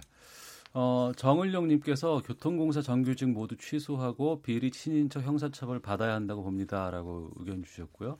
또 앞서 지금 넘어갔는데 두 분께서 오늘은 왜 이렇게 싸우지 않고 조용조용히 말씀을 나누시는지 뭐죠? 이 화기애애한 분위기는 어, 이렇게 화기애애 안 한데 방금 전에 붙었잖아요. 아, 살짝. 그러니까요. 그 전에 아마 문자를 올려 주신 것 같습니다. 덜 싸우신다는 그런 내용인 것 같은데요. 알겠습니다. 아, 더불어민주당의 최민희 전 의원, 자유한국당의 김용남 전 의원과 함께하는 한 주간 정치권 말말말 짚어보는 각설하고 이어하고 있는데요. 잠시 뉴스 들으시고 다시 좀 말씀 나누도록 하겠습니다. 금융위원회는 오늘 은행권의 총부채 원리금 상환 비율 DSR 관리 지표 도입 방안과 임대업 이자 상환 비율 ITI 제도 운영 개선 방안을 발표했습니다. 이달 31일부터 DSR 70%를 넘는 대출에 대해서는 대출이 제한될 수 있습니다. 또 대출을 받으려는 임대사업자는 ITI 기준에 미달하는 경우 원칙적으로 대출이 금지됩니다. 통일부는 9월 평양 공동선언과 지난 15일 열린 남북 고위급 회담에서 합의한 북한예술단 서울 공연과 경의선 철도 북측 구간 현지 조사 등에 대해 협의를 진행 중이라고 밝혔습니다. 농협중앙회가 농사를 짓지 않아 조합원이 될 수 없는 무자격 조합원이 연간 수만 명에 이르는데도 이를 방치하고 있다는 지적이 나왔습니다. 정부가 주요 음란 사이트 150곳을 DNS 차단 방식을 이용해 접속을 전면 폐쇄하기로 했습니다. 경기도는 축제와 행사에서 풍등 사용을 원칙적으로 금지하기로 했습니다. 음주운전으로 5차례 이상 적발된 운전자가 전국적으로 6천 명이 넘고 10차례 이상 적발된 상습범도 300여 명에 이르는 것으로 나타났습니다. 서울 양천경찰서는 이른바 게임 핵이라고 불리는 불법 게임 조작 프로그램을 개발하고 판매한 혐의로 총책 24살 이모 씨 등 4명을 구속하고 공범 22살 김모 씨 등 7명을 불구속 입건했습니다. 유엔 안전보장 이사회가 대북 제재 결의를 위반한 선박 3척을 새로운 제재 대상으로 추가했다고 미국의 소리방송 등이 오늘 보도했습니다. 지금까지 헤드라인 뉴스 정원 나였습니다. 이어서 기상청의 윤지수 씨 연결합니다. 네, 미세먼지와 날씨 정보입니다. 지금 서울의 미세먼지는 1세제곱미터당 14마이크로그램, 초미세먼지 4마이크로그램으로 공기가 깨끗합니다. 전국 대부분 지역 미세먼지 상황이 좋은 단계를 보이고 있고요. 나쁜 곳은 없습니다. 내일까지 이 좋은 상태 비교적 이어질 전망입니다. 하지만 중부지방과 경상북도 지역을 중심으로 구름이 많이 뒤덮여 있고 곳곳에 비가 내리고 있습니다. 특히 강원도 중북부 산간 지역과 동해안 지방, 또 경상북도 동해안 지역은 호우특보도 내려졌는데요. 한시를 기해서 포항 지역도 호우주의보가 내려졌다는 점 참고하시면 좋겠습니다.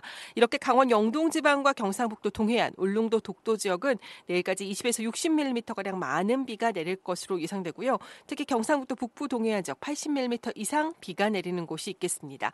한편 올가을 첫 눈 소식이 설악산에서 전해졌는데 오늘 강원도 높은 산간 지역은 1에서 3cm 가량 눈이 쌓이는 곳도 있겠습니다. 낮 최고 기온은 13도에서 20도의 분포로 어제보다 낮은 기온이 예상됩니다. 지금 서울 기온은 17.5도, 습도는 45%입니다. 지금까지 미세먼지와 날씨 정보였습니다. 다음은 이 시각 교통 상황 알아보겠습니다. KBS 교통정보센터의 김미영 씨입니다. 네, 교통정보입니다. 잠시 후 2시부터 서울 광화문 광장에서 대규모 집회가 있을 예정입니다.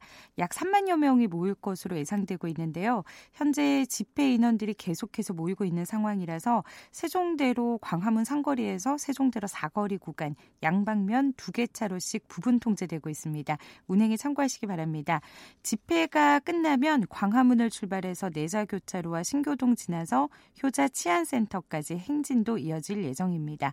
고속도로 소통은 대체로 원활합니다. 청주 영덕 고속도로 영덕 방면 사일산 터널 1차로에서 화물차 관련한 사고를 처리하고 있습니다. 주의 운전 하셔야겠고요.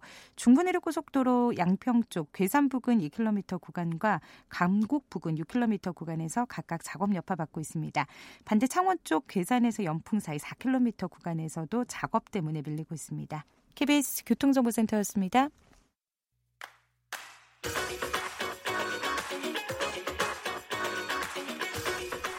오태훈의 시사본부는 청취자 여러분의 참여를 기다리고 있습니다. 문자 번호 9730. 짧은 문자 50원, 긴 문자 100원의 정보 이용료가 있고요. 콩 게시판은 무료입니다. 생방송 중에 참여해 주세요. 네, 오태훈의 시사본부 더불어민주당의 최민희 전 의원, 자유한국당의 김용남 전 의원과 각설하고 이어갑니다. 이응 비읍 이응님 두 분 말씀 잘 듣고 있습니다. 교통공사 비리가 있다면 확실히 밝혀야 합니다. 최민희 님이 논리적으로 잘 말씀하시네요. 법조 비리를 국정조사하시면 어떨까요? 검찰 수사도 쉽지 않은가 보던데요. 라고 의견 주셨고 4531님 도대체 예산은 어디서 나옵니까? 정규직화 전환 너무 무리하는 것은 아닌지 1814님께서는 사립유치원 관련해서 한국유치원 총연합회 반선거 개선 필요합니다. 집단 이기주의적 행동을 멈춰야 합니다. 노재모님 이번 기회에 사립유치원 어린이집 사학재단 관련법을 개정해서 철저한 감독 이 되도록 하는 게 시급합니다. 1814님 언중 6월입니다. 각자 하고 싶은 얘기만 하시는 두분 멋져요라고 의견 주셨습니다. 두 분만 계시면 이렇게 문자가 쇄도하는 각설하고 옵니다. 자, 국감 지금 2주차 맡고 있는데 두 분께서도 어, 이전에 국감 경험이 있으셨잖아요. 예. 야, 그, 어, 이렇게 많이 해봤는데 잘 안 되는 부분들이 있는 것 같기도 하고, 또, 어, 이 부분은 그렇게 의도치 않았는데 갑자기 막 모든 이슈를 선점하는 경우도 있을 것 같기도 하고. 어떠셨어요? 국감 힘들죠. 음. 사실은 20일 동안 그거 준비하느냐고 제일 고생하는 사람들은 의원 보좌관실의 보좌진들이죠. 진짜 거의 매일 밤새고 준비하는데 이게 또 의원들도 질의가 다가 아니잖아요. 국정활동 동에 그 내용을 이해하고 공부하는데 정말 많은 시간과 노력이 필요하거든요. 그래서 많은 준비를 하고 질의를 했는데 어물쩍 피감 기관에서 넘어가거나 뭐 뭉개는 경우 음. 그 화가 진짜 많이 나죠. 그러니까 제가 그때 국감할 때 그 기상청 요새 참 날씨 예보 많이 틀려서 말이 많은데 거기서 항공기를 기상 관측 정보를 수집하는 항공기를 도입하면서 그 필요한 장비를 다 실을 수 없는 작은 비행기를 사놨어요. 네. 그래서 왜 이렇게 작은 비행기를 샀냐 그랬더니 아 뭐 예산도 부족하고 그렇다고 그러더라고요. 그래서 아니 그러면 기상 정보를 어떻게 수집하냐 그랬더니 15대를 이제 기계를 실어야 되는데 8대 싣고 떠서 수집한 다음에 내려와서 나머지 7대 싣고 다시 떠서 수집하면 어. 된다는 거예요. 그래서 제가 그랬거든요. 아니 그 사이에 기상 안 바뀌냐고. 비행기 한 번 떴다 내리기가 이렇게 쉬운가요? 그런데 그게 개선은 안 됐어요. 분명히 문제가 있고 뭐가 하여튼 냄새는 풀풀 났는데 이게 뭐 결정적인 증거를 못 잡아내니까 그런 기억도 있고 그리고 지난주에도 잠깐 얘기했지만 사실은 그냥 이 생태계를 파괴하는 동물에 대한 그 문제점을 지적하려고 준비를 했는데 엉뚱하게 그냥 뉴트리아가 완전 대 뉴트리아 갖고 오셨죠? 네, 스타가 돼갖고 아니 한동안 제가 뭐 뉴트리아 김용남이었어요. 호가 뉴트리아였어요. 그래서 저는 뭐 전혀 생각지도 않았는데 참 당황한 적도 있습니다. 예, 이번엔 벵갈 고양이가 나왔고. 아, 김용남 의원님 지금 이 말씀하실 때 너무 밝으세요. 꼭 어. 국회에 가셔야 될 것 같습니다. 예, 최민희 의원께서 아, 저는 있었죠. 예. 두 가지가 있었는데 어, 윤전추와 필라테스 장비. 아, 예, 예, 예, 예. 몸매 관리용 이제 비서관이 아니었냐 상급. 어. 그 문제 제기를 할 때만 해도 이후에 제가 제2부속실 몰래카메라나 음. 의문의 침대 3개나 3개 이런 걸 하게 될지 몰랐습니다. 네. 그냥 필라테스 장비 문제를 한 언론사하고 팠는데 줄줄줄 이어져서 결국은 이왕구 총리로부터 음. 청와대 문고리 3인방이 당신 노린다라는 얘기를 들었을 때는 아, 내가 죽으면 어떡하지? 이런 생각했던 거 있고 다른 하나 그래서 처음에 국정농단을 어떻게 해보려고 한 게 아니고 음. 이상한 물건이 있어서 파다 보니 최순실한테까지 도달한 그런 경험이 있었어요. 그다음에 또 알겠습니다. 하나는 예. 제가 종편 특히 채널 A의 주주 구성의 불법성을 자료로서 증명하고 그다음에 검찰에 고발까지 했습니다. 시민단체라.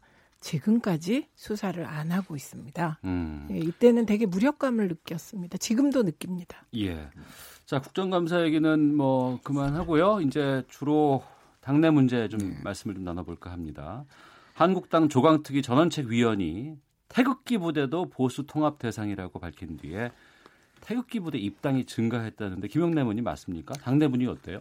사실은 전현책위원회 이 말이 나온 이후에 증가한 게 아니고요. 한참 됐어요. 이미 아? 예 소위 그 태극기 부대 태극기 집회에 나가는 분들이 입당을 하기 시작한 게 벌써 몇 달 됐습니다. 대한애국당이 따로 있지 않습니까? 아니요. 근데 요새 그 하, 한국당에 많이 입당을 하시는 가장 큰 이유는 제가 보기에는 예. 아, 태극기 집회에 열심히 참여했던 한국당 소속의 국회의원이 자기가 내년도에 있을 전당대회에 출마하겠다고 의사를 밝히면서 어. 사실은 몇 달 전부터 그 태극기 부대의 입당이 많이 늘었거든요. 그러니까 예, 예. 어, 전원책 위원회 이 얘기 때문에 늘어난 건 저는 아니라고 생각합니다. 어, 네, 그건 맞습니다. 아, 그래요? 네, 그 이전에 저희가 한번 얘기한 적이 있는데 음.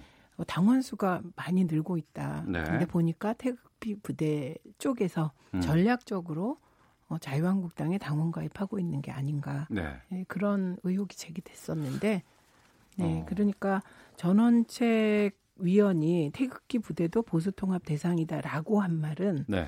입당 태극기 부대 입당 증가를 반영한 발언이며 어. 동시에 그동안에 자유한국당은 세불리기하고 예. 인적 청산 사이에서 어. 사실은 선택을 잘 못하고 있었던 거거든요. 어. 근데 이제 엄숙한 선택의 순간이 왔는데 예. 그 선택을 김병준 비대위원장이 전원책 비대 전원책 조강특위 위원에게 일임했고 음. 전원책 조강특위 위원은 이제 인적 청산은 어떻게 할지 방향 제시는 안 하고 음. 세불리기 쪽에 메시지를 내놓으신 거죠. 네. 그래서 사실 참 헷갈립니다. 내년 2월 이제 자유한국당의 전당대회를 앞두고 있는 네. 상황에서 보수 대통합 이라는 측면으로 접근하는 한 축이 있는가 하면 지금 말씀하신 내용들을 들어보면은 그러니까 전당대회 앞두고 태극기 부대가 당원이 돼서 투표권 얻게 된다 그러면 친박 의원들 현재 자유한국당 내에 있는 친박 의원들의 입김이 강화될 수 있는 여지가 있지 않을까라는 생각이 들기도 하네요. 태극기 집회에 참가하시는 분들이 대체로 박근혜 전 대통령에 대해서 우호적인 것은 틀림없는 사실입니다. 네. 그런데 그분들이 소위 친박 의원들 사실은 지금은 자기가 친박이라고 자처하는 사람이 거의 없어요. 음. 과거에 이제 박근혜 정부 시절에 자기가 친박이네 이렇게 떠들었던 사람들이 있는 것이죠. 그 소위 친박 의원들한테 태극기 소위 부대가 우호적이냐 절대 그렇지 않습니다. 사실은 그건 어 그저 혼동하시면 안 돼요. 오히려 음. 그분들이 친박 의원들에 대해서 더 엄격하게 지금 뭐 심판해야 된다라는 입장을 견지하고 계시기 때문에 제대로 안 했다. 그렇죠. 어. 그리고 아무도 책임을 안 졌다. 네. 이 부분에 대해서 어느 누구보다도 더 어, 아주 확고한 입장을 갖고 있기 때문에 네. 소위 친박 의원들한테는 유리할 게 하나도 없어요. 오히려 심판이 더 세질 가능성이 있습니다. 최민 의원께서 보시기에는 보수 대통합은 이루어질 거로 보세요. 어떻게 보세요? 대통합 안 될 겁니다. 안 된다? 대통합이라 함은 음. 결국은 이렇게 당원 중심으로 정당이 이 권력 구조가 개편돼야 되는데 그런 일 잘 없고요. 인물 중심으로 가잖아요. 예, 예. 그러니까 보수 대통합이라고 국민들이 느낄만 하면 적어도 어 황교안 네. 이게 존칭 생략하겠습니다. 예, 예. 황교안, 유승민, 음. 그죠? 원희룡, 예. 어, 오 오세훈 음. 이 정도의 인물 플러스 알파가 네. 들어와야 보수 대통합인데 어. 저는 지금 이 분위기에서 내년 초에 전당대회를 할 네. 자유한국당 전당대회 때 유승민 대표가 들어올 가능성은 저는 제로에 가깝다고 봅니다. 어. 네, 그리고 원희룡 지사도 들어올 이유가 지금은 없습니다. 예. 그래서 내년 초에 보수 대통합은 어렵고 어. 어, 어떤 통합이든 총선 바로 앞두고 예. 예, 전격적으로 이루어질 가능성이 있으니 어. 어, 내년 초에 자유한국당 전당대회는 뭐 전원책 위원회 생각과는 달리 홍준표 대표 대 김무성 대 김무성 전 대표 뭐 이렇게 음. 되지 않을까요? 음. 혹시 황교안 전 총리가 들어오면 어. 황교안 전 총리 때뭐 이렇게 되지 않을까요? 지난 금요일에 손학규 대표가 저희 프로에서 이제 그 인터뷰를 해 주셨어요. 절대 우리는 그 없다. 통합은 없다. 이렇게 얘기를 해 주셨고 다음 주 월요일에 그 정두원 전 의원은 아니다. 그거 입두고 아마 할 거다라고 하셨고 그 다음 날 오세훈 의원이나 아, 전 그 서울시장께서 나오셔 가지고는 분위기 보고 있다. 근데 많이 모였으면 좋겠다라는 이런 분위기를 전해 주셨거든요.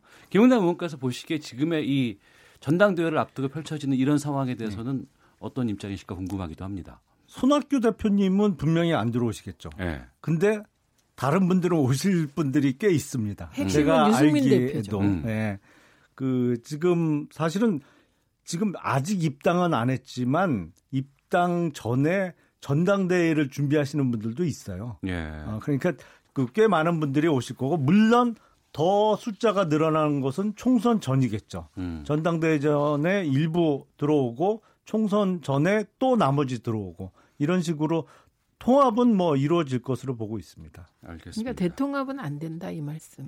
그렇게 그렇죠? 들어오면 대통합이라고 부르는 거예요. 아니 아니 내년 전당 내년 초 전당대회 때 일반적인 대통합은 안 된다는 말씀이신 거죠? 저 그 말씀. 박근혜 끝장 토론 제안은 어떻게 되는 거예요? 그런 거 하면 Thank you죠 뭐 여당 쪽에선. 자 지금 가요? 한국당은 제한국당 쪽. 예. 매듭져야 될 문제가 크게 두 가지가 있습니다. 네. 그중 하나는 박근혜 전 대통령에 대한 평가죠. 음. 그리고 그 평가와 더불어 소위 친박을 자처했던 세력들을 어떻게 할 것이냐가 하나의 문제죠. 두 네. 번째는 이 탄핵 과정에서의 그 분당 음. 또그 이후에 복당 이것을 어떻게 평가할 것이냐. 네. 그게 가장 한국당의 근본적인 두 가지 문제거든요. 근데 이 두 가지 문제는 분명히 매듭은 져야 되는데 저는 시기적으로 지금은 거의 불가능하다고 생각을 합니다. 왜냐하면 다 당사자예요. 음. 그래서 결국에 이 문제를 매듭, 매듭 짓는 것은 다음 총선을 앞두고 정말 냉정하게 국민의 아, 평가를 받아서 뭐 물갈이를 하든지 살아남든지 지금은 때가 아니라고 생각합니다. 잘 안 될 가능성이 높아요. 이게 평론가로서의 전원책 비대위원의 모습을 적나라하게 보여주는 장면이죠. 토론으로 되는 게 아니고요. 음. 저는 총선 전이라기보단 총선이 결정할 거다. 알겠습니다. 자, 오태훈의 시사본부 더불어민주당의 최민희 전 의원, 자유한국당의 김용남 전 의원과 각설하고 함께했습니다. 두 분 말씀 고맙습니다. 고맙습니다. 감사합니다.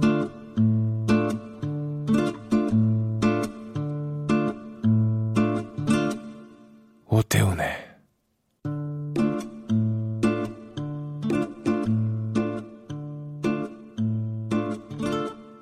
시사본부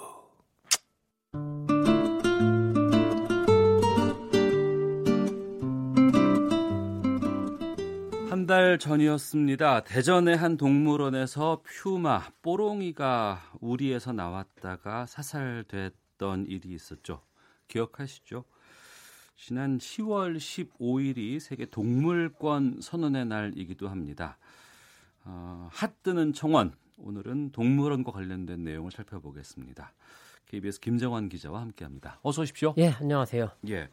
먼저 그 퓨마 뽀롱이가 사살됐던 그 상황을 좀 정리를 해주세요. 예, 그 민간에서 운영하는 대전 오월드라는 동물원이었죠. 네. 지난달 18일 이제 한 달 됐습니다. 동물원 직원이 청소를 하고 우리를 청소하고 나오면서 문을 닫질 않았는데 음. 그 열린 틈으로 뽀롱이가 나온 겁니다. 사람의 실수죠. 예, 예. 그런데 안타깝게도 사람의 실수로 동물이 죽었다. 이런 사고죠. 9월 18일 오전 5시 15분쯤에 신고가 됐고 오후. 예. 어. 오후 5시 15분 그리고 1시간 50분쯤 뒤에는 마취총을 쐈습니다. 그래서 맞았는데 네. 뽀롱이가 쓰러지거나 이렇게 잠들어야 되는데 예, 예. 그러질 않고 2시간 정도를 계속 동물원 안을 돌아다녔습니다. 아 동물원 안에서 그렇죠. 다닌 예, 거예요? 그래서 어. 동물원 그런데 동물원 밖에 나갈 수도 있다. 음. 라는 이제 우려가 제기돼서 저녁 8시 반이 지나서는 엽사와 이 경찰 수색견이 투입이 됐고 9시 44분쯤 뽀롱이를 그렇게 했습니다. 네. 아, 뽀롱이는 암컷이고요. 2010년 8월에 과천에 있는 서울동물원에서 태어나서 2013년 2월, 대전 5월드로 갔습니다. 아, 8살 된 과천에서 태어났군요. 그렇습니다. 어, 시민의 안전을 우려했기 때문에 한 결정이긴 합니다만 꼭 사살했어야 하나 뭐 이런 의견들이 참 많이 있었던 것 같아요. 그 일단 결과론이니까 좀 음. 말씀드리긴 조심스럽습니다만 먼저 몇 가지 짚을 부분이 있습니다. 네. 마취총을 맞고도 왜 그러면은 계속 돌아다녔냐? 음. 마취가 제대로 안 된 거 아니냐? 음. 별 효과 없었던 거 아니냐? 즉 경험이 부족하다 보니 마취약 얼마나 써야 되는지 몰라서 음. 제대로 못 썼던 거 아니냐? 네. 그다음에 또 뽀롱이 뾰롱이 뽀롱이 이 퓨마라는 동물을 잘 모르는 거 아니냐? 음. 이 저도 사실은 이번에 알았습니다만 이 평소에 다니던 길을 더 선호한답니다. 야생 동물들은. 네. 근데 이 동물은 발바닥에 땀샘이 있어가지고 걸어 다닐 때마다 이 나- 냄새로 흔적을 남긴답니다. 그래서 그 흔적을 따라서 나중엔 자기가 살던 곳으로 되돌아간다는 건데 네. 뽀롱이 입장에서는 우리에 나왔지만 평소에는 우리밖에 못 나가잖아요. 그렇죠. 예. 그러니까 평소에 다니지 않은 곳이라 뽀롱이가 굉장히 당황했을 거고 음. 시간이 지났으면 좀 뽀롱이가 안정이 됐으면 음. 그 냄새를 되짚어 가지고 우리 안으로 돌아갔을 수도 있다. 아. 그렇게 생각하면 사육장 근처에 덫을 놓거나 아니면 좀 숨어 있다가 2차 마취를 시도할 수 있었던 거 아니냐. 음. 이런 이제 아쉬움이 많이 있는 겁니다. 물론 사람의 안전이 최우선이다. 그거는 충분히 감안을 해야 됩니다. 네.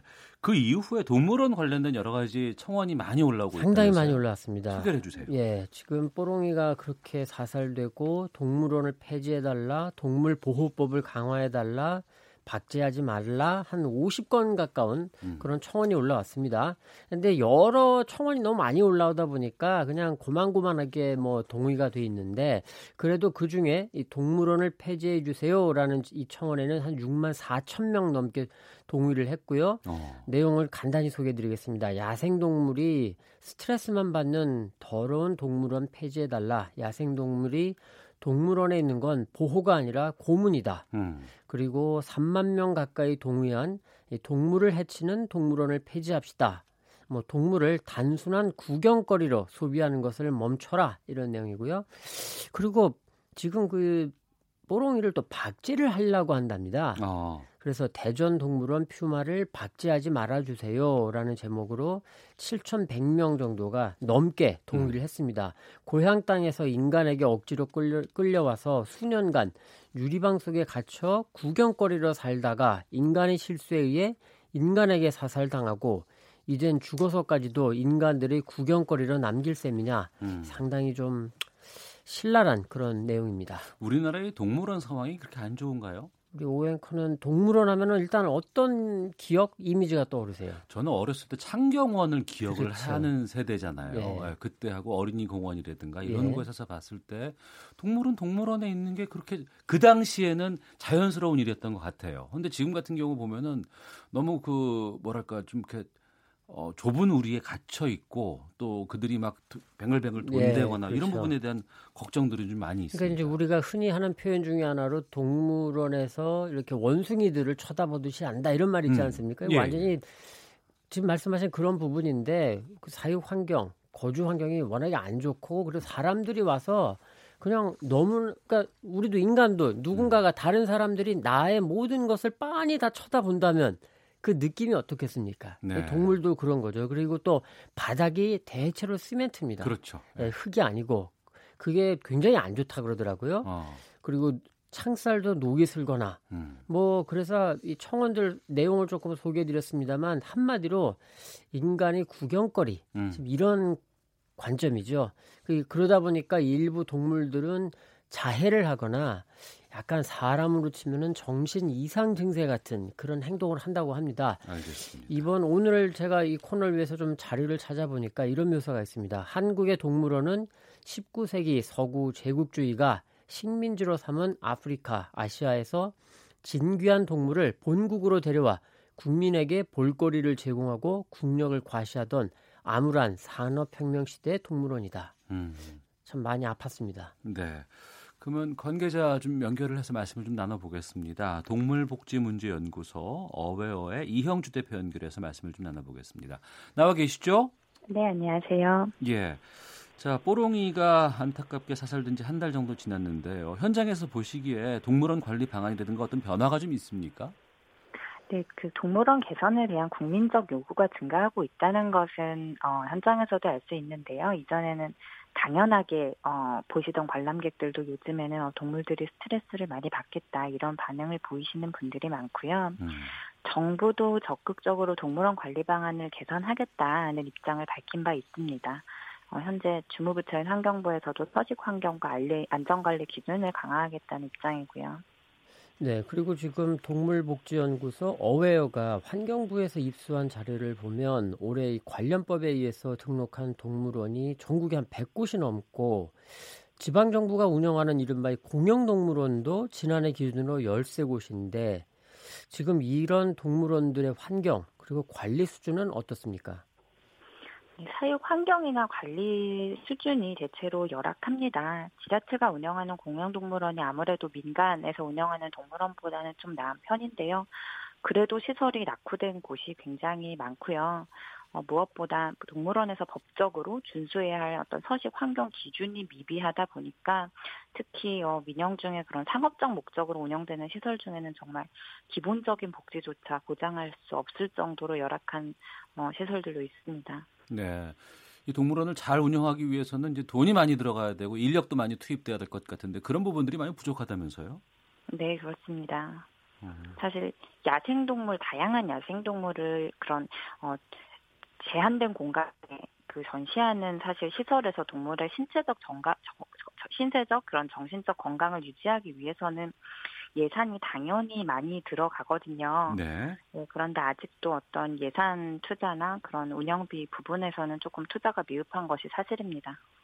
그리고 지난해 6월에 동물원 및 수족관의 관리에 관한 법률, 그러니까 줄여서 동물원법 이게 시행에 들어갔지만 많은 이 동물 보호 단체가 개정을 요구하고 있더군요.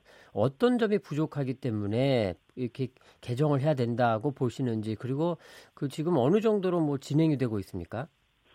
아, 사실 그 아까 창경원 말씀을 하셨는데 네. 동물원이 생긴 지 100년 동안 동물원 관련 법이 하나도 없었어요. 그러다가 아.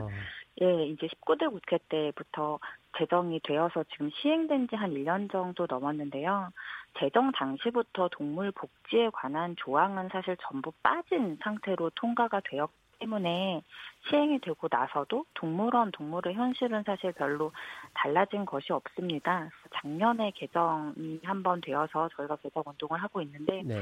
어 이제 뭐 정부가 어 동물원 관리 위원회를 설치하고 5년마다 계획을 수립한다 이런 조항이 신설되었습니다. 그러나 네. 어, 아직 뭐 서식환경 기준이라든지 알려 안전관리라든지 이런 부분에서 개선되어야 할 조항들이 너무나 많습니다. 네. 네. 자, 그래서 일부에서는 차라리 이런 현재의 동물원들 폐지하고 정부가 권역별로 동물원 하나씩이라도 제대로 잘 만들어라. 이런 의견도 있습니다. 그런데 그렇게 마련한 동물원 너무 돈이 많이 든다. 그래서 소극적인 또 상당히 좀 반대 의견도 있는데 현실적인 방안은 뭐라고 볼 수 있을까요? 어, 현실적으로 사실 지금 당장 모든 동물원을 폐지하는 것은 어, 어렵습니다. 다만 네. 어, 폐지해야 될 시설들도 분명 있거든요. 전혀 교육적 시설 기능을 하지 않는 시설들 이런 시설을 가려내기 위해서는 정부가 기준을 마련을 하고 기준에 부합하는 시설만 운영할 수 있도록 어, 현행 등록제에서 허가제로 전환돼야 되는 것이 필수적이라고 보고 있고요. 예. 아까 말씀드린 바와 같이 사실 예산이 많이 들어가는 일입니다. 다만 이런 종 보전이나 교육의 기능을 하는 공적인 기관이라면 그 기능을 충실히 할 수 있도록 어, 지원은 필요하다고 생각합니다. 알겠습니다. 오늘 말씀 고맙습니다. 네, 감사합니다. 네, 동물복지문제연구소 이형주 대표 연결해서 말씀을 좀 나눠봤습니다. 뭐 동물, 뭐 동물원, 뭐 안타까운 일들이 한두 가지가 아닌데, 근데 이번에 국회에서 이런 우리 사회 인식 수준을 단적으로 보여주는 일이 있었잖아요. 네, 뭐 이미 회자가 됐고 좀 전에도 잠깐 말씀을 네, 하신 예. 거로 들었는데 지난 10일이었죠. 국회 정무위의 감 국감에서 뭐 이런 말씀드려도 되겠죠. 자유한국당의 김진태 의원이 이 뽀롱이 사설을 비판 하는 그런 그 했는데요. 의도에는 저도 참 공감합니다. 음. 그런데 그 방법이 뭐라고 할까요? 반동물적이라고 할까요? 네. 그러니까 이렇게 말씀하시더라고요. 퓨마와 비슷한 것을 가져오고 싶었지만 퓨마를 고생시킬 것 같아 안 가져왔다. 음. 동물도 그렇게 아무데나 끌고 다니면 안 되잖아요. 네. 이거 참 맞는 말씀이에요. 그렇죠. 예. 네. 그런데 그렇다고 하면서 어린 벵갈 고양이를 우리에 넣어서 음. 국감장에 데리고 오셨더라고요. 네. 근데 이게 저도 집에서 사실은 반려견 강아지를 키워서 조금 아는데 음. 동물도 다 기분이 있고 그럼요. 예, 그다음에 그 눈치도 있고 어. 스트레스를 많이 받습니다. 낯선 곳도 어색해하고. 그렇죠. 예. 밖에 나가서 굉장히 사람들 눈치도 보고 그런 다른 강아지 눈치도 보거든요. 그런데 음. 이 벵갈 고양이를 그 많은 사람들이 있고 카메라가 플래시가 계속 터지고 뭔가 소란하고 시끄럽고 그런 데를 데리고 오셨어요. 네. 이러 그러면서 말씀은 다시 읽어드릴게요. 음. 동물도 그렇게 아무데나 끌고 다니면 안 되잖아요. 네. 굉장히 맞는 말씀인데 음. 그런데 본인이 데리고 오셨어요. 이런 그러니까 우리의 의식 수준이 말 그리고 본인의 생각, 실제 행동 이게 너무 많이 다르다. 그래서 알겠습니다. 안타깝다. 예. 이런 얘기입니다.